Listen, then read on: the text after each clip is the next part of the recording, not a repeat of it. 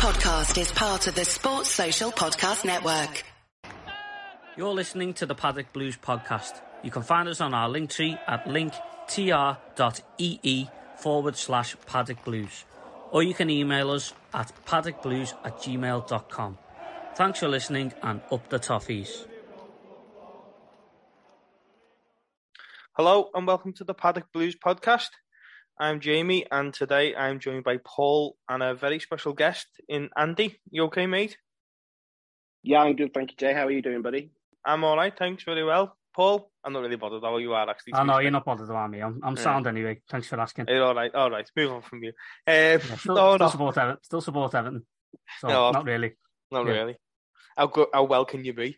No, no. Um, but before we've got a podcast, obviously we're going to talk about Everton and what's happened this week and what the next two weeks how start of the Premier League season. But before we do that, Andy's going to go through a bit of an initiation, which yeah. we always do. Um, we all have to go through it. So we all have to go, to go through. We all have to answer the same question, and I hope you're ready. But why Everton? Uh, short answer or long answer? Um, short one. My dad was a Evertonian. Um, he he's, he's not a scouser. He was he's from Blackrod, which is just outside Bolton, and where he was wasn't really into football when he was a kid, but when he was twelve, the first FA Cup final, Everton West Brom in nineteen sixty eight, first one that first FA Cup final in colour on TV, uh, and obviously back then it was an event. It was from obviously it was almost as soon as you put the TV on in the morning. It was twelve hours coverage all day, the build up and stuff. Uh, and he just decided that he was going to support the blue team. Um, and then from there, he kind of like he fell in love with with Everton. His dad then started taking him to games, and he fell in love with the football club. Fell in love with the people. Fell in love with Goodison Park, uh, and then he was a, a, season ticket holder for about twenty years um, until he had um, me and my sister really. Uh, and then I I then fell in love with football during the 1990 World Cup. Um, and like obviously when that all finished, like then that's when my dad told me there was obviously something else, club football, Everton. So I spent that was it. I was hooked. Then I spent six weeks watching videos of Bob Latchford, Duncan McKenzie, Mick Lyons, Davy Thomas. Like Bob Latchford was one my dad, absolute heroes, and that was it. Then I was uh, I was hooked, and yeah, never really thought anything of it. It's uh, it's mad really because like I I grew up um, just outside Oxford in a place called Newbury, and I was like the, obviously the, the, only Everton fan, and I lived in Everton gear, you know, like whether it's official tops or just dodgy tops that you you could like get at the time. Uh, and I used to get like loads of pellets for it, but I didn't care. I just loved Everton. Um, but I never really realised it was an issue supporting somebody with a different accent until until I like I got to about 18, 19 and then obviously with social media and stuff, people love to jump on it. But yeah, like I fell in love with Everton when I was six years old. I, I didn't realise it was going to upset someone from a Liverpool fan in Birkenhead 25 years later. Mate. So yeah, I'm, I'm all right. Yeah, I think I think it's just used as a stick to it. People with this wall Shelton stuff. I don't get more it. Than, the more the merrier for me. Like I'm, you know, it takes yeah. a special kind of person to actually want to support Everton. So the more the merrier. But you were telling me off camera uh, that you're actually named after an Everton player. Do you want to tell us that one? Yeah, so yeah, well, I was I was born on the 19th of May 1984, which is the day Everton beat Watford 2 0 to win the FA Cup final. So before I was born, if I was going to be a boy, because obviously didn't know back then, uh, the plan was I was going to be called Robert uh, Robert Smith after Bob Latchford. Um, but then my dad kind of knew hero at the time was Andy Gray, and then he scored obviously in the FA Cup final. So, so yeah, so it was changed to uh, Andrew Smith, uh, yeah, and then Andy. So here I am. I thought it was going to be Andy Johnson.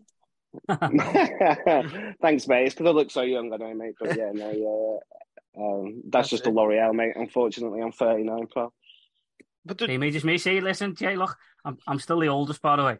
We discussed yeah, this. It's going to take some beating that. Yeah, I'm still the oldest, just by about three months, three or four months, I think.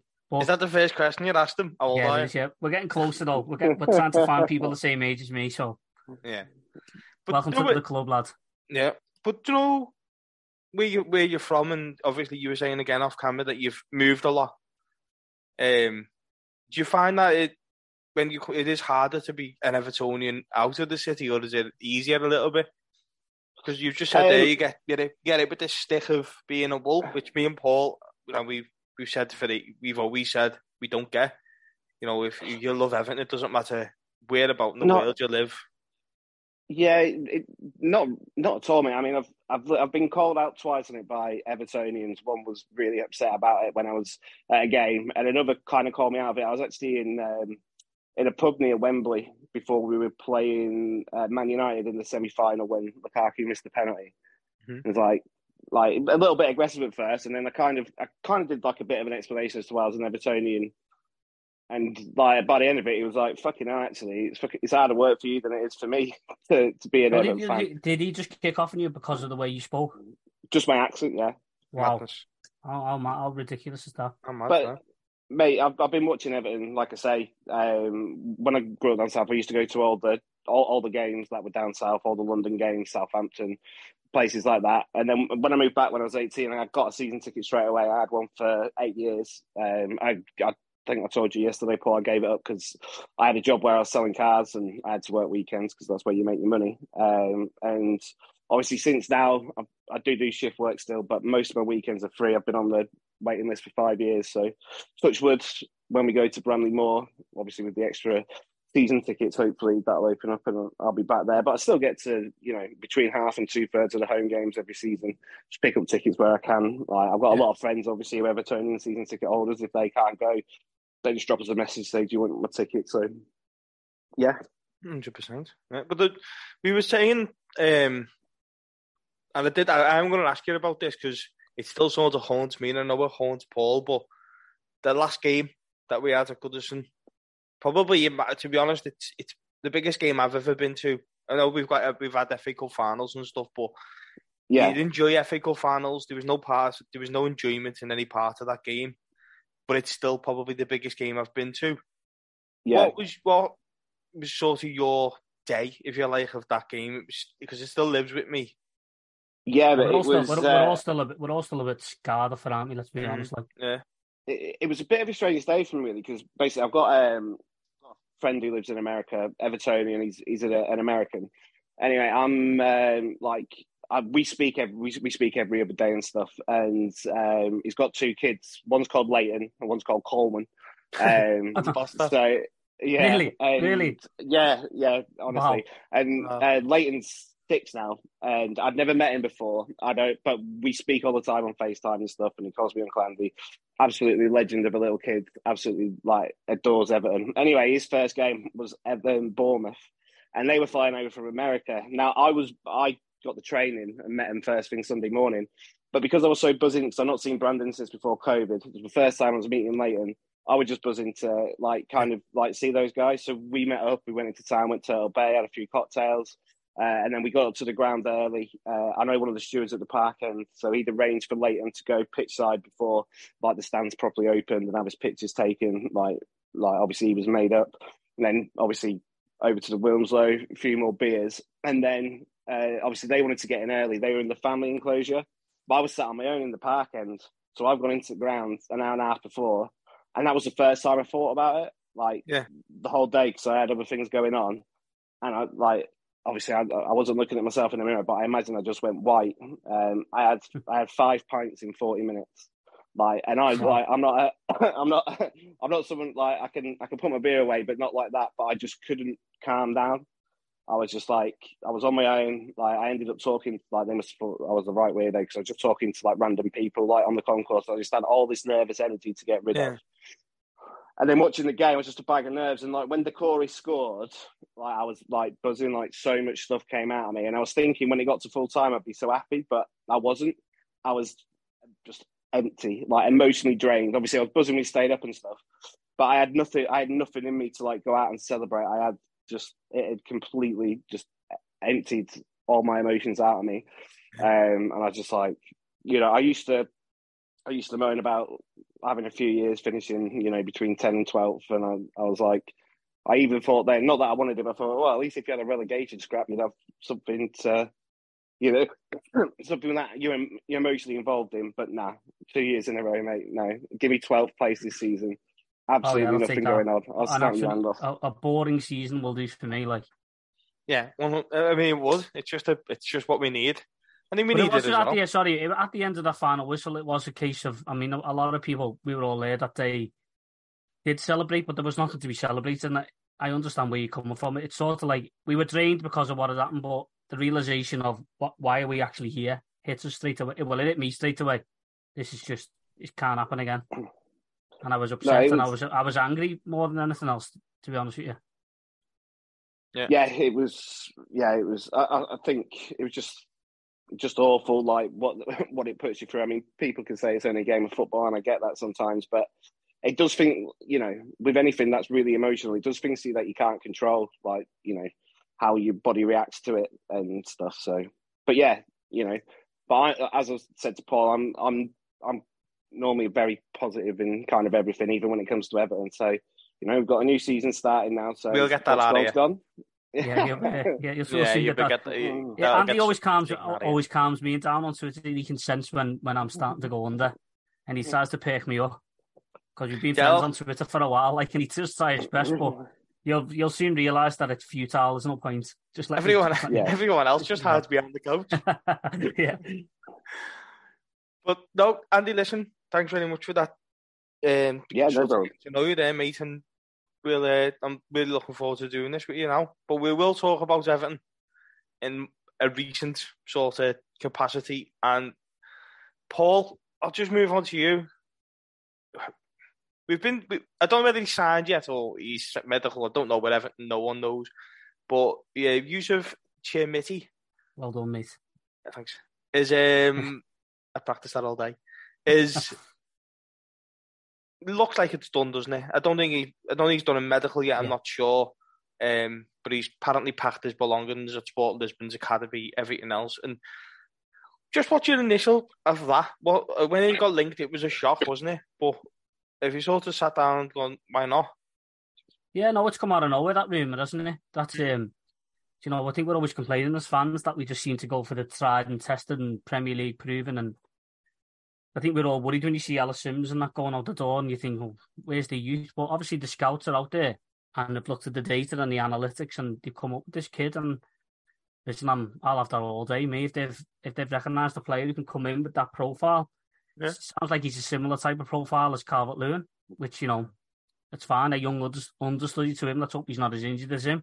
But yeah, no, I'm happy with that. It's it shows you that the scouts are scouting, and that's all we can ask for. And I think Everton say the reason he's not here is Everton won't pay for a flight for him. He'll just say get on the the plane. with the the sport- get on the plane with the rest of the sporting team. We'll sort your medical out. But no, listen, it's We're it's an saving up. encouraging signing for me. That, but I just I just think as fans we uh, we need to be patient. I don't think we can expect him to come in and just light it up for us straight away. He's going to need some time to settle. He's a young kid coming to a new country in a in a team that is really struggling with a fan base that are all over the place. He's going to need time.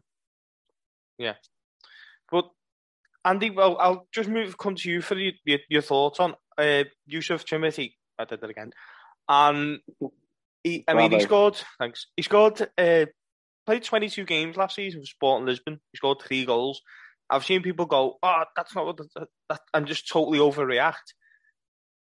Is that a concern, or is that something you just go, well, you know what? I'm not really bothered about that. It's what he does in the blue shirt. No, it's not a concern at all. I mean that um, that Højlund who's signing for United tomorrow.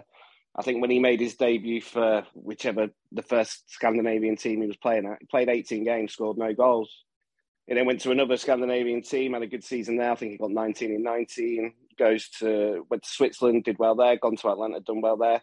Obviously, when he first broke in as a 18, 19 year old kid, you know, no goals in 18 games. So I don't think that that record doesn't um, worry me at all. Um, touching on what Paul said, it does feel slightly better planning in the sense whether this kid's good or not. Well, obviously, we need to wait and see. But if you're wanting to build a team around Dominic Calvert-Lewin, who is six foot four, he's a certain frame, certain build, plays a certain way.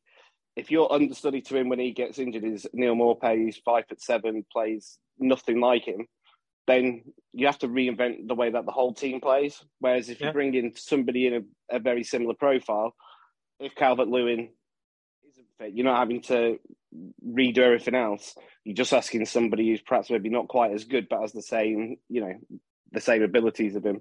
So for me, it makes sense to bring him in. Um, as I was saying, I was always positive. I did say to Paul yesterday though, like he's the first guy I've watched on YouTube where I actually thought he looked rubbish because normally, like you know, even Oumar Niasse looked like a well beater on there.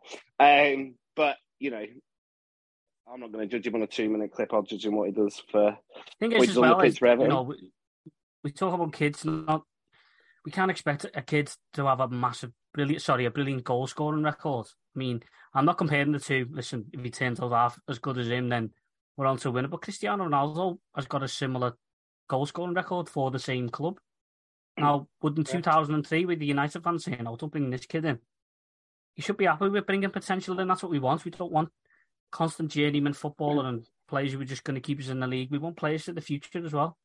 And if, if you didn't see your financial side of football, then he, if this kid does great for us in the next five years, you double your money on him or treble your money on him, don't you? If that's yeah. the way you look at football. So, what do you think about it, Jay? How did you feel about it when it, when the news broke? Uh, I was, I think I put on Twitter, didn't I? If you know, if Brighton was signing this lad, we don't think he'd be the next, you know, Inzaghi yeah. or someone or uh, the, the, next Ronaldo. Yeah? yeah, because we're signing him, it's oh, he's not good enough. Why we sign? And I think that's where we are as a fan base. Don't get me wrong. If we were, we're Brighton, where we'd all be at, made up with this kid. Right now, we're very reactive, aren't we? Of like a, we need Haaland, we need such and such to come in, but we've got to give him time. We can't kill him. You know, if he plays 20 minutes against Fulham, he probably won't. Maybe he plays 20 minutes against Aston Villa. If he if his first touch isn't great, don't judge him on that. You know, don't instantly kill him because his first touch isn't great or his first shot goes off target. Just keep going with him. Keep going with him. You know, he scored three goals. He scored two more than Liam Maupay. So, you know, you're already winning. Yeah. I was thinking before when you said that as well of casting the net out. Like yeah. we've gone out and got a Sporting Lisbon 19 year old from Portugal. And why not? Because I know I, I've seen people go, why didn't we get that Raul Jimenez? Well, he doesn't obviously shoot. And there's no money in Raul Jimenez. We need potential. We need somewhere that we can move on. Because really, if Calvert Lewin's fit, he plays. I know people go, that's a big if, but he will. This kid's coming in as an understudy. People don't. People forget that he's not coming in to start. He's coming in hopefully to learn from Calvert Lewin. So hmm. I don't know. I, I am looking forward to every signing. A gamble in it. Listen, yeah. I just think anyone. the fans, the, the fans are a bit too down sometimes on this, and I'm one to talk because I'm one of them. But people say, why would Sporting Lisbon let one of their top stars go to Everton? Well, you can't look at it like that. Everton, Everton must have done a, a, proper job on Sporting Lisbon and gone in there, scouted them, and negotiated the deal for them. And the deal's too good to turn down. Sometimes the club do do things right. You get what I mean? Yeah. It's not a case of we're having a cast off. It's a case of you know it's a player that we really want, and we put everything we can into trying to get him, and they're going to get him. So I think they needed a bit of a round of applause for stuff like that. Personally. Well, you but that's what... go, on go on, sorry, mate. I was going to say, but that's what Sporting Lisbon and a lot of clubs around Europe do is that they don't. They obviously they want to compete in Europe and win their league, but they don't have the money that the Premier League has. Like Sporting Lisbon uh, are always a selling club, but if a player reaches a certain level, they're getting sold. Like, do you know what I mean? So yeah. they might think, right, if we keep on to this kid for say the next two years, what's the best that we can get out of it if he hits his potential? Twenty five million quid. So they think, right, we can get a deal now for 15, raise it to 20 million quid, and he doesn't reach his potential, then we're win win. And if he does, we're not going to have missed out on much. So no. I wouldn't look into it as to why are they selling him. That's it's the model that a lot of very good clubs in Europe have to do because they, they just don't have the money that, that we do in this country. Yeah.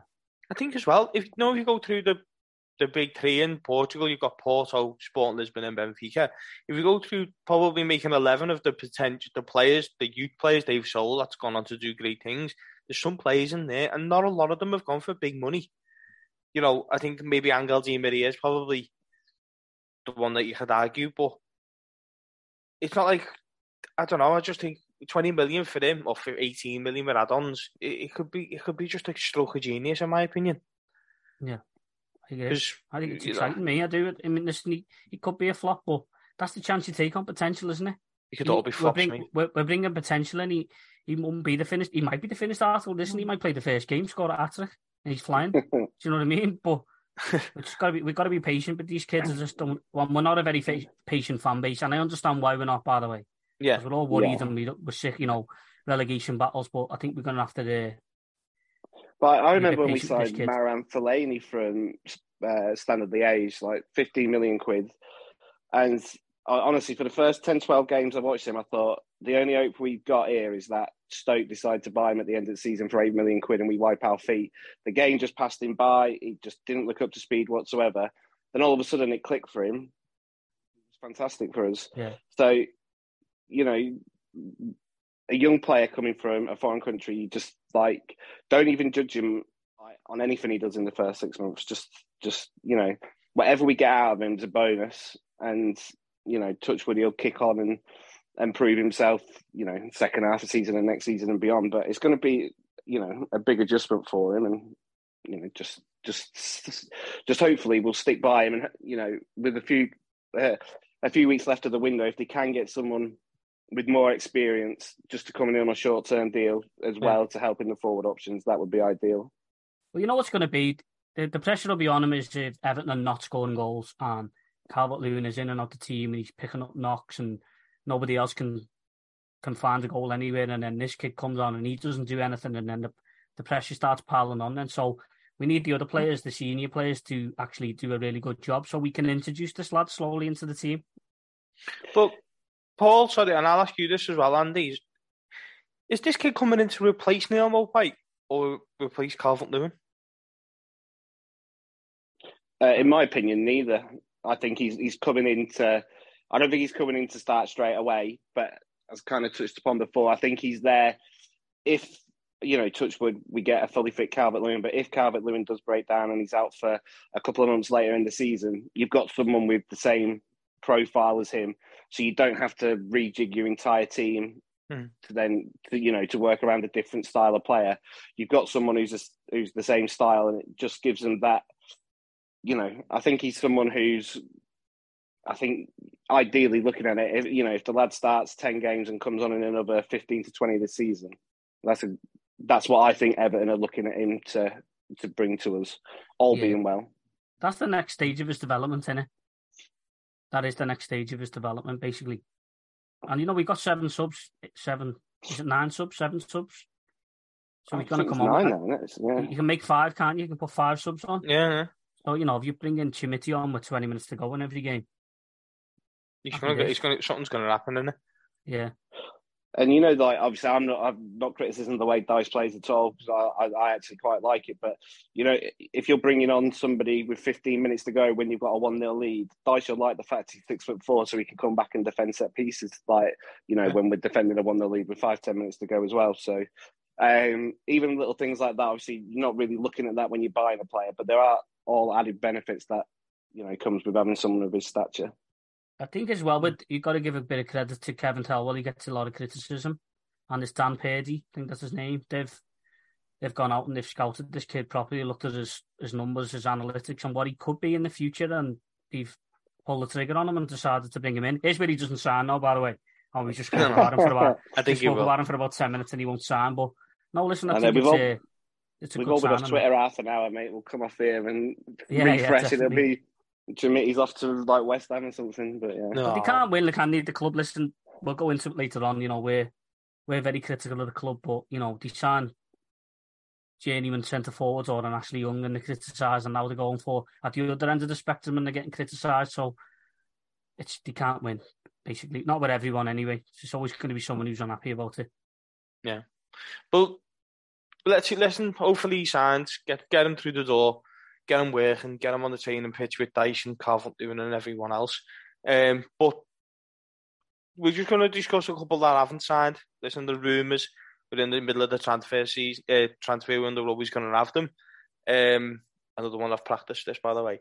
We're going to talk what from Southampton. Sulemana is linked. He's a winger on loan. Have I got that right? Yeah, Sulemana, yeah, you you were Sure. good there. Um, he is on loan as a winger. Now, I think he would be the one that replaces Gray. Might be wrong there, but I think if they get him through the door, they'd let Gray go. What What do you think of him? Because I got to be honest, I don't really know this lad, and apparently played for Southampton last season. Now, that's not me being arrogant arrogant and going, I don't watch Southampton. I, I don't. So I don't really know of him. Paul, have you got any sort of thing about this lad? To be honest, with you. I know we scored against Liverpool, and anyone who scores against him in. Liverpool is Get like, you know, that's what I mean. But I know we were after him, weren't we, in January? But I All think right. Southampton, I think Southampton offered him more money, or I just think it was a case of Everton didn't have. We're, we're never going to make a sign, and he just kept us hanging on a little thread, didn't he? Yeah. And we thought they were going to make a sign, and then they never. But I think he again he fits the profile of this Dan Purdy. I think that's his name, isn't it? Am I getting that wrong? I think his name's Dan Purdy and Kevin Thelwell, and Yeah. they've scouted him again and wanted to bring him in. So it, it fills me with a confidence that they're actually going back. They must have like a list of players looking at, and he must be high on the list of you know potential transfers who could possibly come in. And on a loan, yeah, definitely. Yeah. Well, Dan. Jumers when he went back as well, didn't he? Went back on Yeah. him. And he's obviously fits the, fits the profile. Um, Andy, what's your thoughts on this lad from Southampton? Yeah. Yeah, but what I watched him a few times, and he's. Oh, sorry, mate, I went a bit funny there. Yeah, he's uh, he's absolutely rapid. Uh, when I saw him last season, he had a great game against Liverpool. Did he get two or three against them? I'm- sure he. You got at least two, he? I think. Yeah, um, but as I was telling uh, Paul before, like my head office is based in Bournemouth, um, so I have to go down there once a week, every six weeks. And um, one of the lads down there I get on with, with he's a Southampton fan, and he he rates him a lot. So Yeah. Well, that I think that's it. That's what I always judge a, a transfer on. Me personally, if you're signing a player in the team you're signing them from, if their fans are fuming, I always think that's a good sign. I don't know about you two, but I always think, well, that's a good sign. That. Um, Yeah, 'cause Yeah, they, they, but- they don't want to see him go, do they? So Yeah. it's like, well, yeah, they must, you must have something about him because they watch him every week, don't they? So Yeah. But Newcastle were fuming that we got Rafa Benitez and Salomon Rondon, and that didn't work out too well, did it? So that's true. Like, yeah, yeah, yeah. Hey, listen, he's a legend, him, Solomon Rondon. We'd have him back, though. Know I wouldn't go that far. I'm only messing. Uh, but so, staying with Southampton. Um, there's a player I think we've been linked with now since probably last summer. He, again, he got mentioned in January. Um, and they'll come to you about Che Adams. Now, he sort of fits the mould of that player that will come in if Calvert Lewin gets injured. Possibly even play over. No, I don't think he would play over Calvert Lewin, but he'd be chomping at the bit. Yeah, well, his, his middle name's Everton for a start, so there's uh, there's got to be something in that. Um, and uh, he's a player I've always quite liked, but his stats don't reflect a bit like I mean, and Demarai Gray's a player who a lot of good things, but at the end of the day, it's the final product that is lacking. When they do deliver, it's, it's often spectacular, as we've seen with Gray's goal against Arsenal a couple of seasons ago and City this this year. Um, he's certainly not a player I'd be against if the fee was right. He's not. He's not on mega money at Southampton. I think he's on. You know, I say not mega money, thirty-five grand a week. I wouldn't turn it down, but you know, for modern Premier League wages, it's No. you know, it's, it's relatively modest. Um, he's Scotland's number one goal scorer, and obviously they've got big a big tournament that they've qualified for coming up. So, you know, I think I, certainly wouldn't be against it. Um, and he's someone who I think could also, you know, he's not a light for light for Calvert Lewin. He's he's uh, a different stature, but he does he, he works hard off the ball. He does all the things that one Sean Dyche likes, and two I think Evertonians like as well. Um, and he could play, he could play alongside somebody else as well. So Yeah. yeah, I, I, I wouldn't be against it at all. Paul, well, I know you, you always said to me, I think you've said it for a while now, that you like the thought of Che Adams coming into Everton. Is that obviously still the case? Yeah, I think he could do a really good job for us. Like, I think he's uh, he's non-stop. Seen a lazy comparison this week. People saying, "Well, isn't he similar to Maupay?" He's ab- he's absolutely nothing like Maupay. No. He's He's just not. He, he, he could he could lead the lad on the line on his own. Yeah. Che Adams and his goal scoring record's not fantastic, but he's got a little bit of needle about him. He gets stuck in it. I don't think he'll ever drift out of games. Che Adams, I think he'll always be involved, whether it even that's coming back and defending and helping the team out stuff. And I, I just I don't know. I think I, I think people see his name and just think no, that's a bit Yeah. it's a bit snobby, you know what I mean? But I think he could do a more than capable job. It's all about handling Calvert Lewin in it. Just don't want to rush him back and play him every week. We need an experienced centre forward as well as this Chimiti coming in. So Che, I think che Adams fits the bill for me. Like Does that pack the forward line though when you think of if we can start the season with say for instance, just play hindsight, but Calvert Lewin fit. You've got a Che Adams, um, Neal Maupay is probably third, and then this kid. That's not too bad, I don't think really when you look at it. I think Maupay they'll look to move Maupay on. I, I can't see Maupay being an Everton player by the end of the window personally. Hmm. I can't. I think No, I snipping- agree. Snipping him of his number is a bit. Uh, Yeah, people will that's say, well, don't look too much into that, but I think it's a bit. It's a bit telling that that they've taken his squad number off him and give it to someone else. Now I could be reading too much into that, but I just.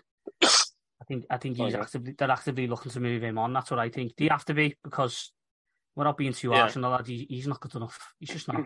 No, he's not. He's not. But so we move on from Che Adams, and there's just well, I, I say he's a striker, but I'm sure he played, started at right back. He's someone that I would want us to sign. Now, there's probably people out there going, "Why would you want him?" Antonio from West Ham. I personally would love Everton to sign Antonio, and if people think that's us taking a step backwards, it's not, because I when I watch him, he's a handful for any defender, and I just think he's perfect for Sean Dyche. Paul, Yeah. I, Yeah. I, I just think, would you get Michael Antonio out of the two? Would you Che Adams or Antonio? Um, it's a bit of a hard one, isn't it? I think if, if you look, I think Che Adams is younger, isn't he? Poss- Yeah, yeah, he will be. Yeah, I think he's young, but I do like Michael Antonio. He's all action him. He's we'd love him. We as a fan base, we'd love him here. Yeah, I do believe. I believe that. Me, yeah. Yeah, he's just an all action centre forward. Again, it's just people think it's you know scraping the barrel, and I understand that where people are coming from. But I think it's we've spoke about this on past pods. It's the reality of the situation we find ourselves in. He's cheap. He's available. He'll he'll want to do well. I, I I wouldn't be against bringing either of them in, even both of them. But yeah, Be nice.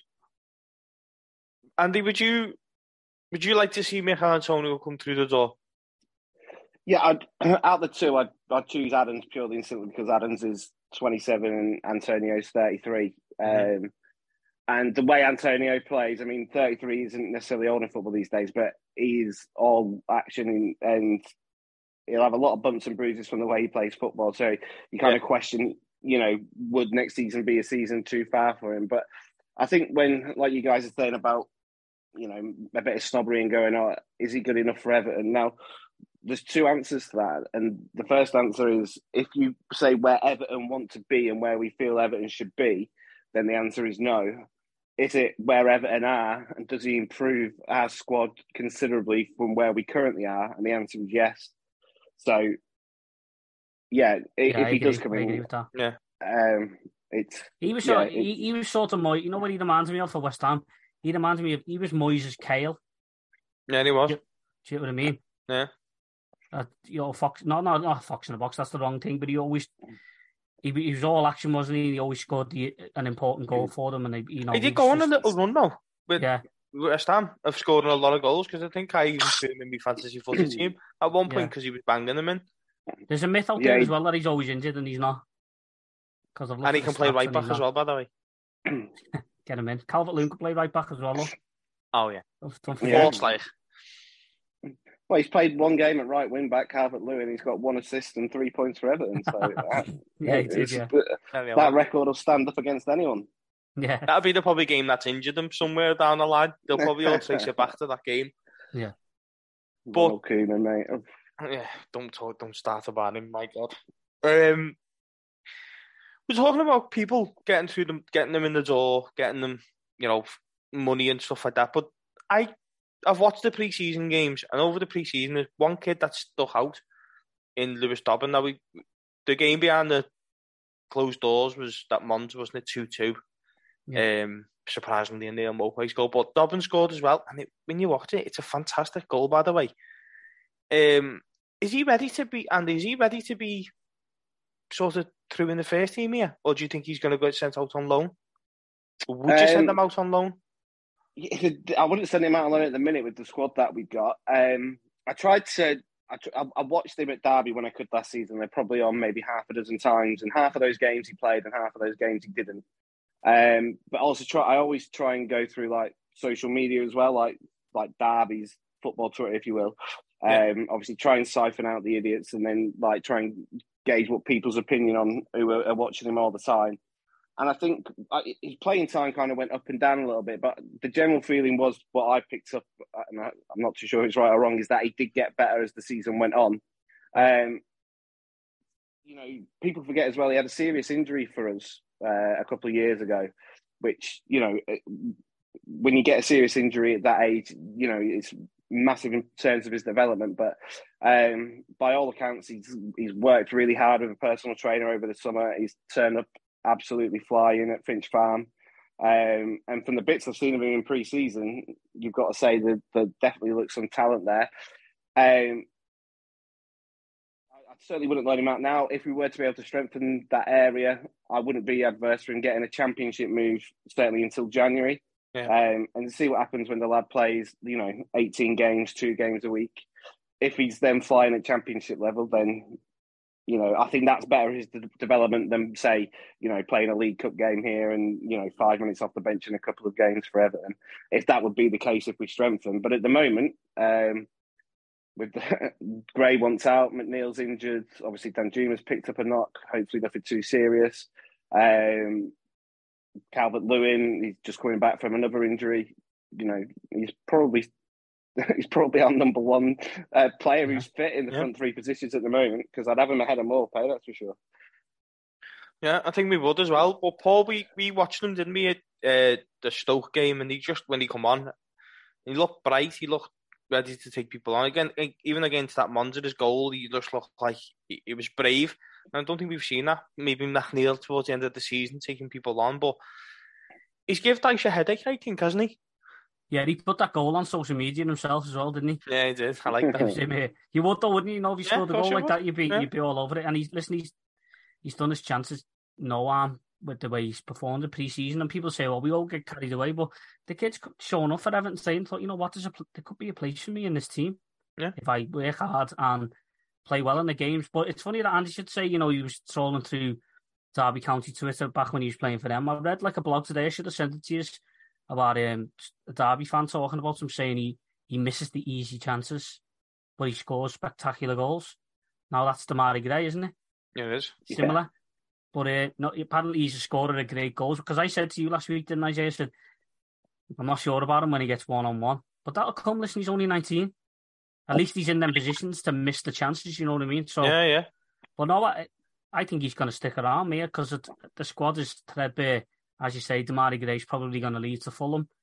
And we've got injuries. As you say, Danjuma today has picked up a knock. Apparently, he can't play in the game tomorrow. So, no, Lewis Dobbin for me not starting, but if he can mm. impress between now and the end of the month, he stays with Everton. But if not, I think he gets a better loan out of it now. You know what I mean? Whereas he, yeah. he might have went back to a Derby County. No offense to them, but they're in League One, aren't he? Still in League One, aren't he? Yeah. He might yeah. get a move to a Sunderland or a Coventry, Sheffield Wednesday within the Championship. So yeah, happy days with him. Like, what's yeah, your no, opinion on him?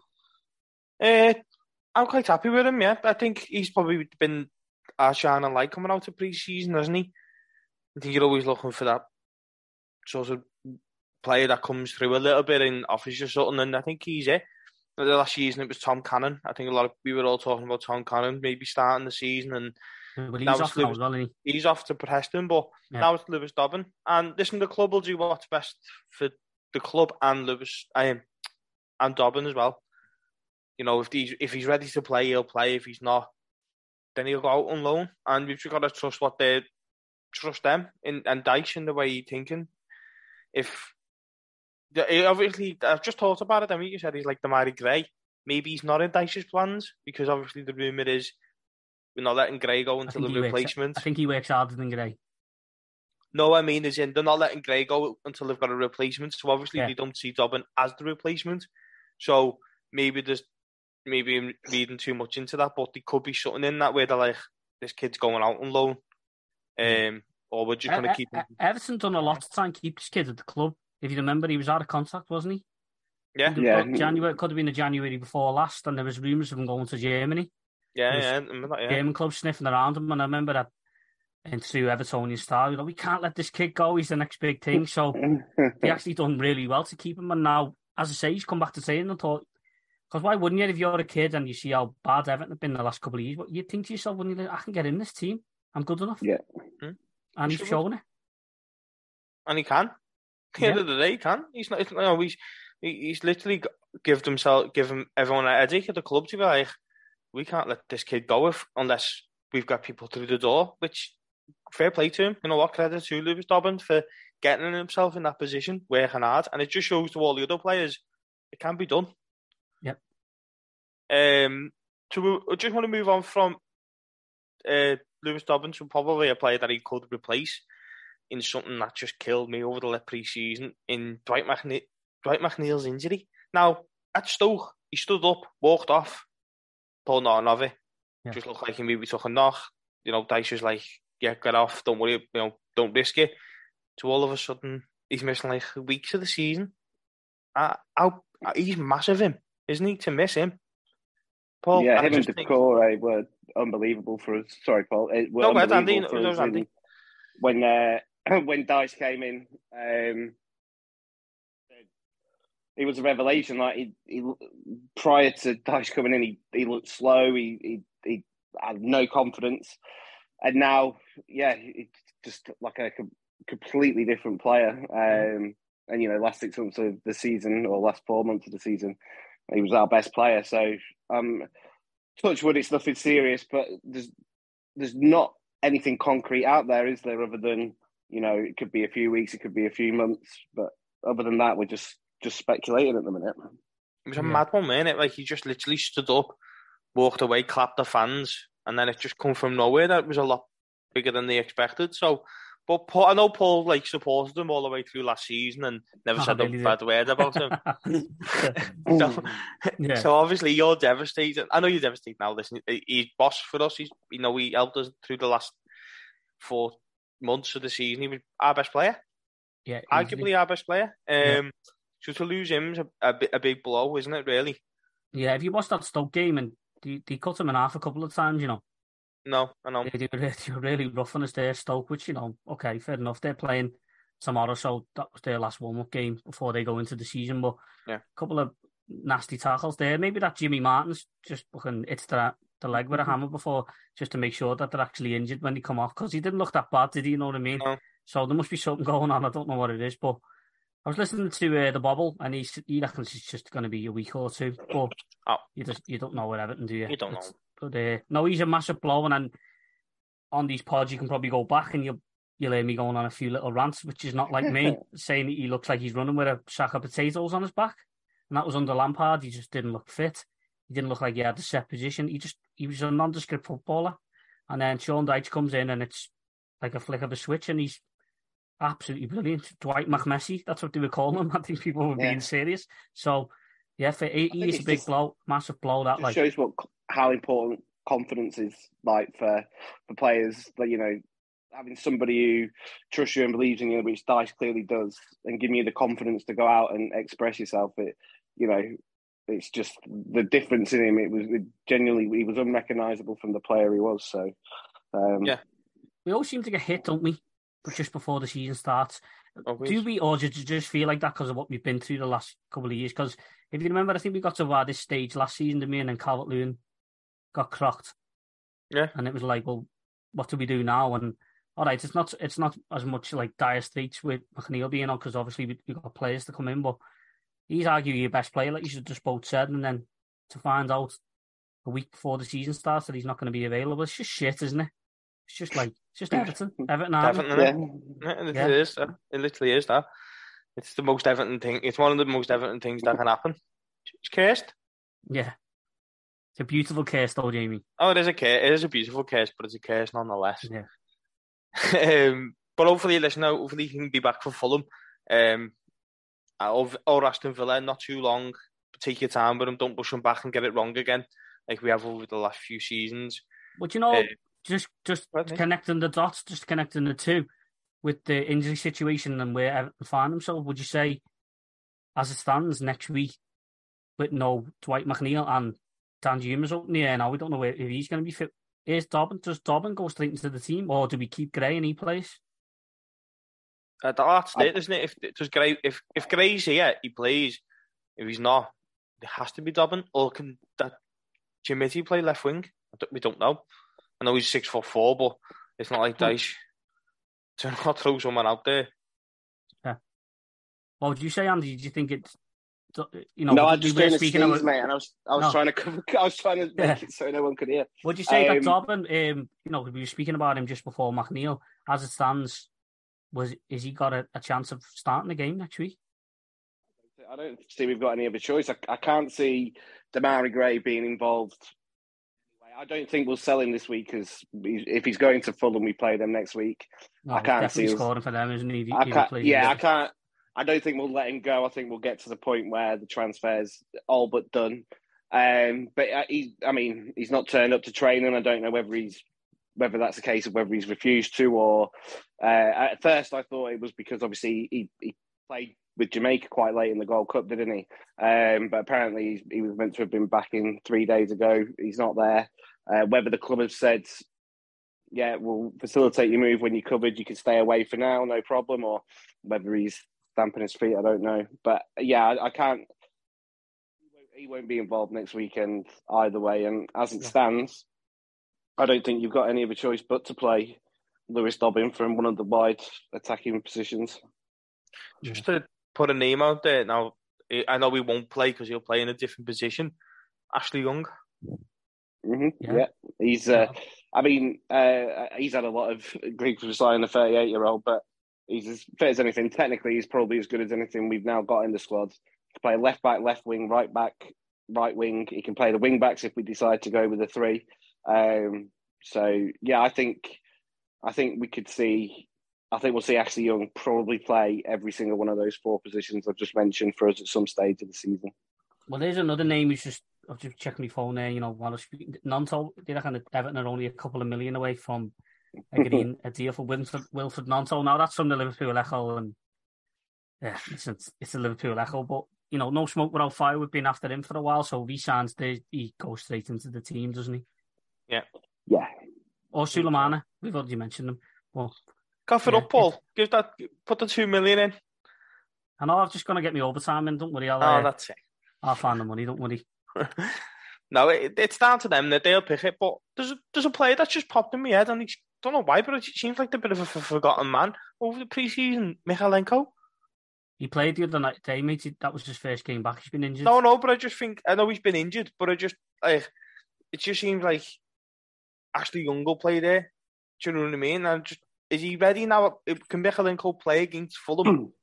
I know he'd probably, what- he'll probably get forty five tomorrow, and Yeah, I watched the training videos today. Um, just it was uh, and Mykolenko was involved in like the step patterns of play that they were doing. So I'd be surprised if he's not involved to play.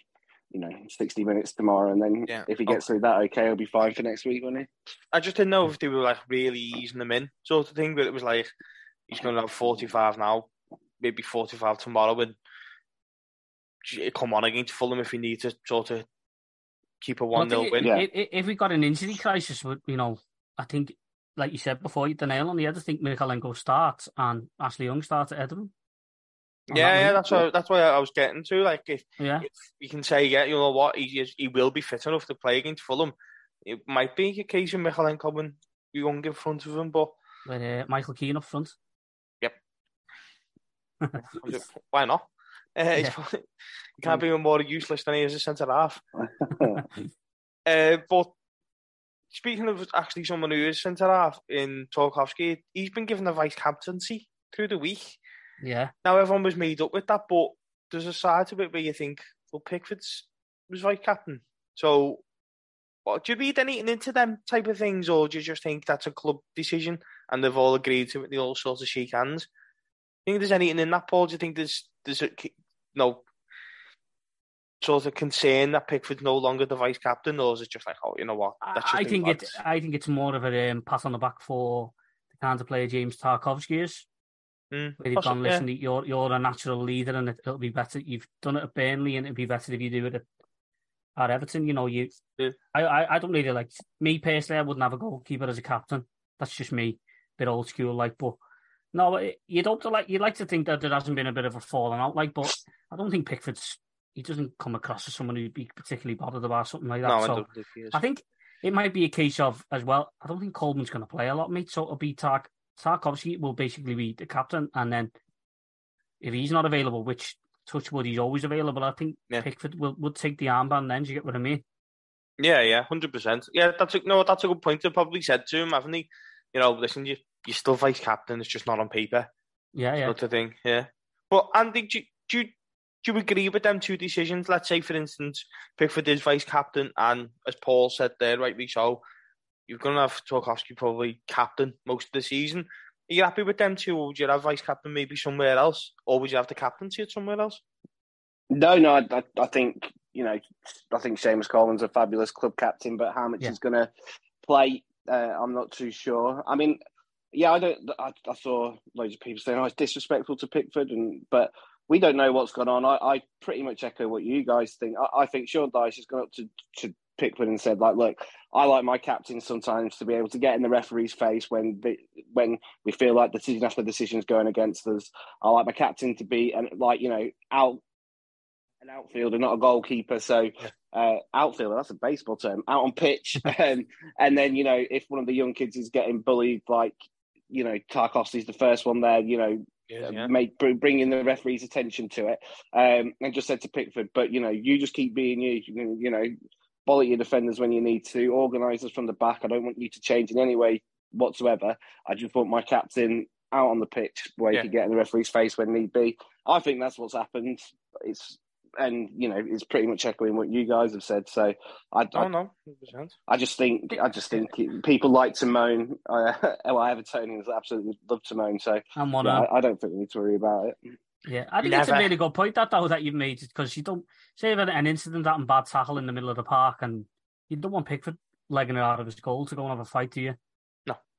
As a manager, I mean, as fans, but like, go on, get in there, lads. You know what I mean? But I think as someone like Sean Dyche is like, no, just stay in your goal leave it to Tarkowski. Looks weird, doesn't it? Yeah. Yeah, it looks weird. But I like, I always think of Tarkowski when he done that thing with Dominic Solanke, and he just walks up to him and chests him into the net. Yeah.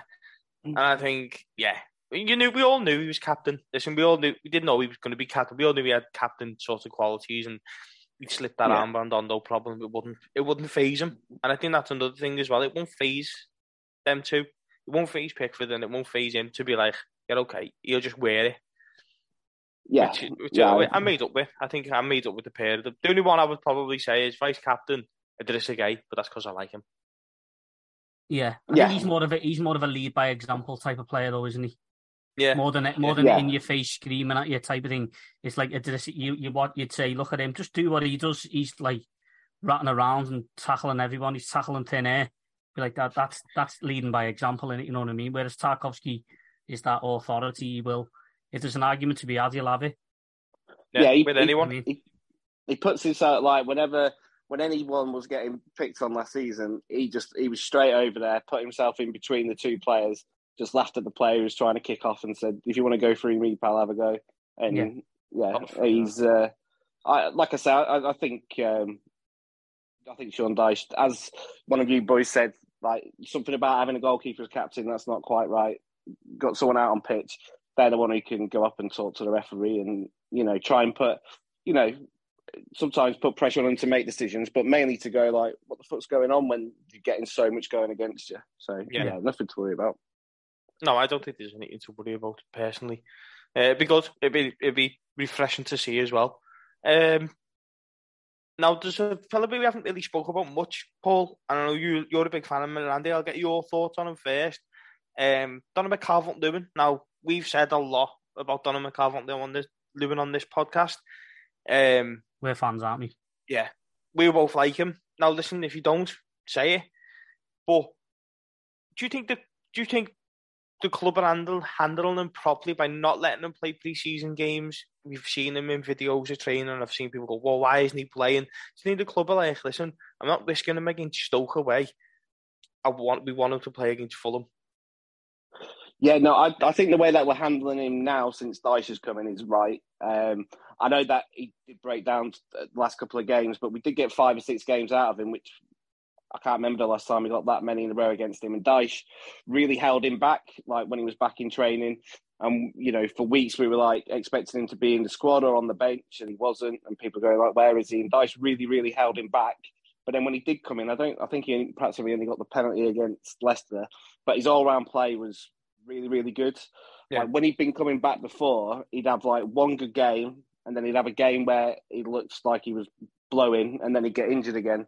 It's like we we've been rushing him back. So I think Dyche is definitely managing in the right way. Um, and yeah, no, I love the kid. I think he's a, I think he's a, a really good talent. I think when he first came through, he, he's certainly not what I would call a natural goal scorer, but he's someone who's worked really, really hard to become a very good finisher. Um, I like what he, I like what he brings to the team. Um, the only, the only, it's not a criticism of him.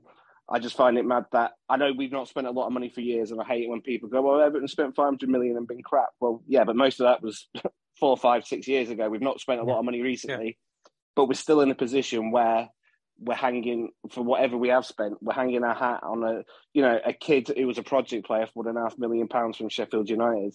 You know, that's a failing from the club that he's not. He's we're in a position where we have had to rush him back before. Um, there's no bigger failure for me under Moshiri than than that. That you know, someone who we've put bought for 1.5 million has had so much resting on his shoulders, um, and it just shows how inept we were when we did have money to spend. Very inept. Wow, what a word! What a what a word to describe us. A perfect word. Um, inept. Now, inept. that's it now. That's it. That's it. And, and, yeah, end the podcast there. that's it. Now. yeah. yeah every sticker in the world going to have that on now. Yeah. Um, Paul, listen, we, me and you have spoke about this kid for a long time. The ups, the downs, the the ins and outs, everything. How how important is he to Everton Football Club? He is massively important. A lot of people will tell you he's not, but he is. The whole team is built around getting the ball to Dominic Calvert-Lewin and let's see what he can do. And I 100% agree with Andy. He's not a natural goal scorer. And I think that's what a lot of people think that he should be, but he's not. He's a poacher, and he proved it. He scored them goals under Ancelotti, and a lot of them were just hitting them and going in because he was there yeah. for the two hit him. Do you get what I mean? So we've got to be in a position to get to the to the goal line to hit it team, so it hits him and goes in. But his all round play as a centre forward, his link up play, and his the way he is in the air and his his, his aerial ability. Sorry, it's just uh, he's vital to Everton. He is absolutely vital, and the club have failed him. And it's good to see that they're trying to correct the mistakes now because they have failed him. Rafa yeah. Benitez failed him. Frank Lampard failed him. The fitness team failed him. They they rushed him back, and I think he went into a bit of he spiraled into a depression because I think he thought he was on the verge of the World Cup. He he would have got in that World Cup squad. Hundred yeah. percent would have got in it, and it they they they set him back a year, maybe two. And it's just a shame that his body just lets him down. But hopefully now they get him into a position where I think they're just going to listen to him now. You know what I mean? Yeah. That, that's that's what they need to do. It's a, uh, his body's took a lot of punishment because, as you say, you, you brought him in for the game, then he's been out for four, then he brought him in, and then where's Calvert Lewin? Where's Calvert Lewin? We're desperate for a striker, and he played him, and he's been like fifty percent fit, and then you just do more damage. So, yeah, to answer your question, I know I go on on one no, about Calvert Lewin. He is he's massive for us, absolutely yeah, massive. Yes, is. Yeah. The, the, them games that he come back from last at the end of the last season. I know Dwight McNeil always gets applauded against Brighton, and right, rightfully so. But Calvert Lewin was brilliant in that game. I remember yeah, watching him thinking, "This kid's back here." Like he just looked like the old. His link up play was fantastic. He just threw people to the floor. No, Lewis, that Lewis Dunk he had a really yeah. good season and couldn't oh, live with him. Nuts, didn't he? Didn't know he just couldn't live for the kids, and he was just. I was just like, he set everything up. Obviously, his ball to the core right, to, to to get the first goal. That Even Gabriel for um, well. sorry mate, that Gabriel for Arsenal. Remember the Arsenal game with Goodison? Yeah, yeah. Gabriel and that Saliba, he would just. He didn't know what to yeah. do with him. He was just too strong. He made Saliba look like a. He was brilliant against Leicester in the two-two draw as well. He was.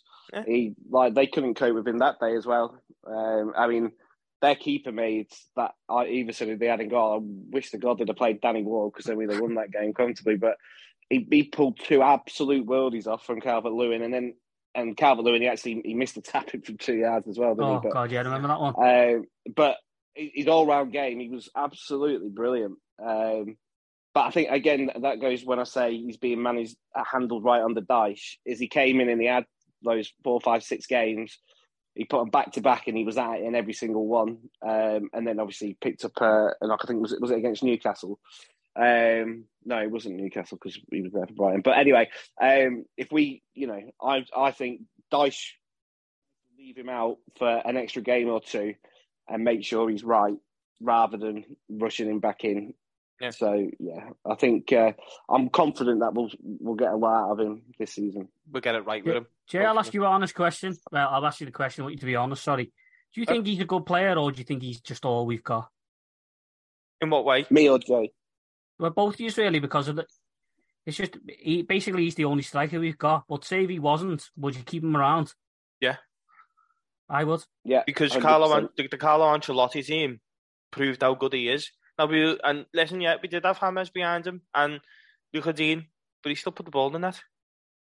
He still put the ball in the net. That go the the, the hat trick he scored against Brighton. You go and watch that hat trick.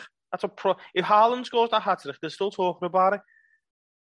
You know, he, he, he bullies people. He's getting his head. You know, he scores boss head. He was scoring headers. The two goals he scored against Liverpool when it was the COVID Yeah. season, he, he was brilliant. He's a handful. He's just been let down. Every game he, he plays every time, and he makes such a difference. And I think that's how you know he's a good footballer. Where he comes into a side, and the team and the side is so much better with him. You- You know how good they fo- how good he is. If that makes sense. Definitely.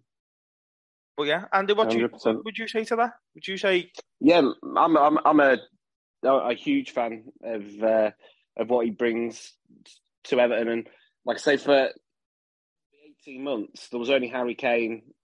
Certainly, he's an English striker who was better in the league, and Haaland wasn't around then. You'd have been struggled to find many that were better than him.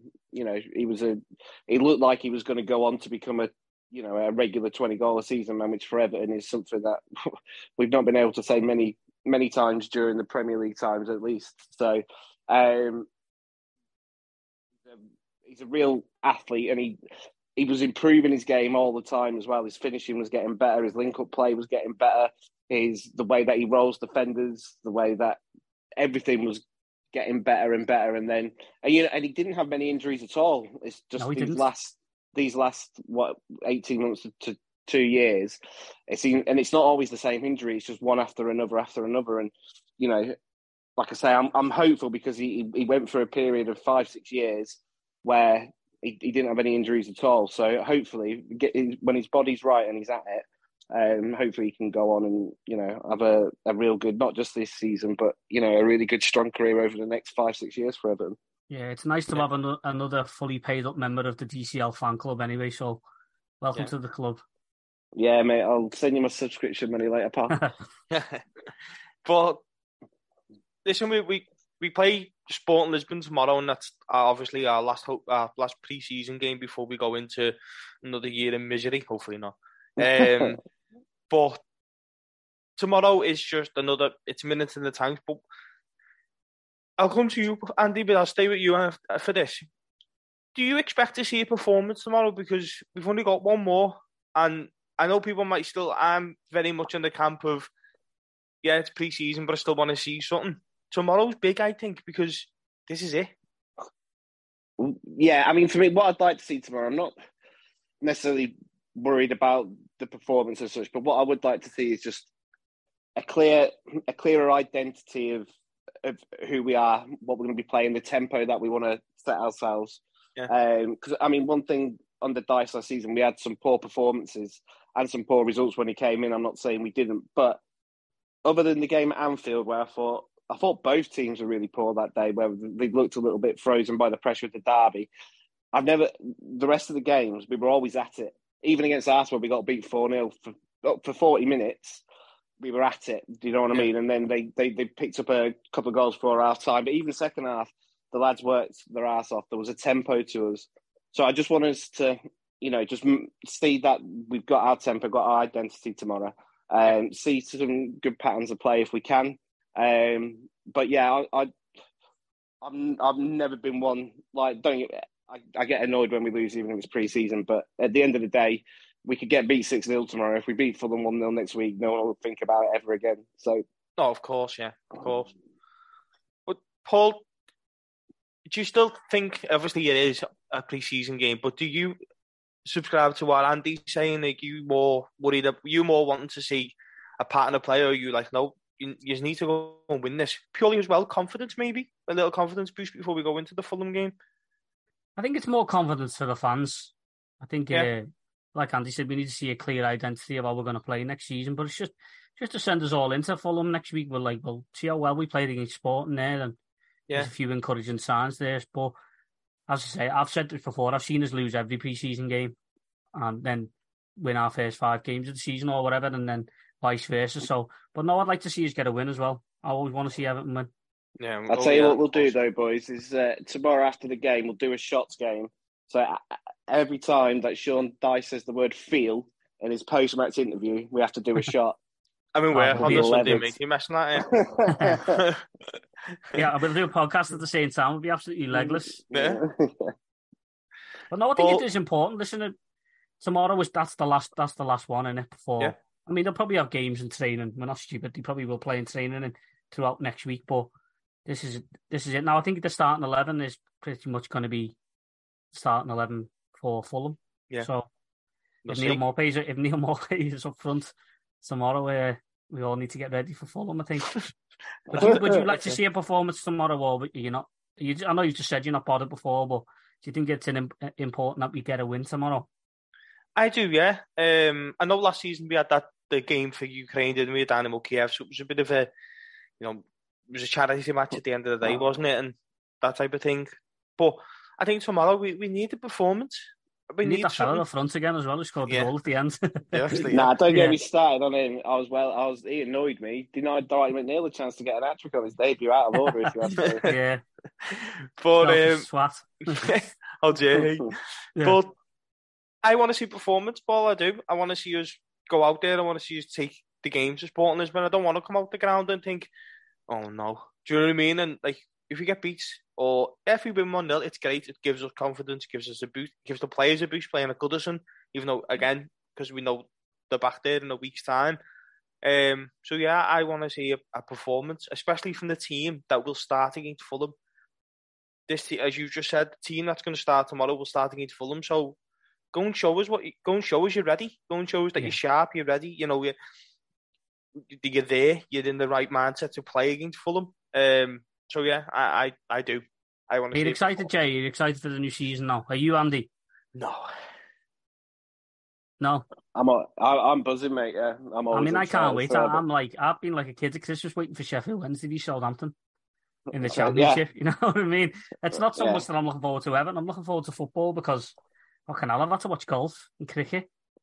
Do you know what I mean? it's- So- No, I am. let's I get- mean, Let's get back if you to ask me at normality half five a week on Saturday, mate, I'll give you a different answer. I'm sure. Yeah, but yeah, no, yeah. I'm, I mean, I, I, yeah, I just, I know I'm 39 years old and I still get excited about you know transfer deadline day, like who we're going to sign and stuff. So yeah, I need to grow up really, but it's uh, No, you don't, mate. No, Just, you'll you be don't look at 59, me. mate, Look, and look, still enjoy that. Hey, mate, look, I've, I've still got Everton posters on the wall. Don't worry about it.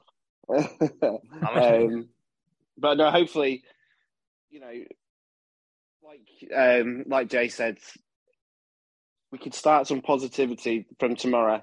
You know, you get a win, you announce a new signing, and then another one's close, and then you get one nailed down, and then you go into Fulham, you win that, and then you add another body, and then you go to Villa, and you put in a Yeah. good performance, maybe you know, maybe a point's a good result there, and then you add a couple more transfer deadline day.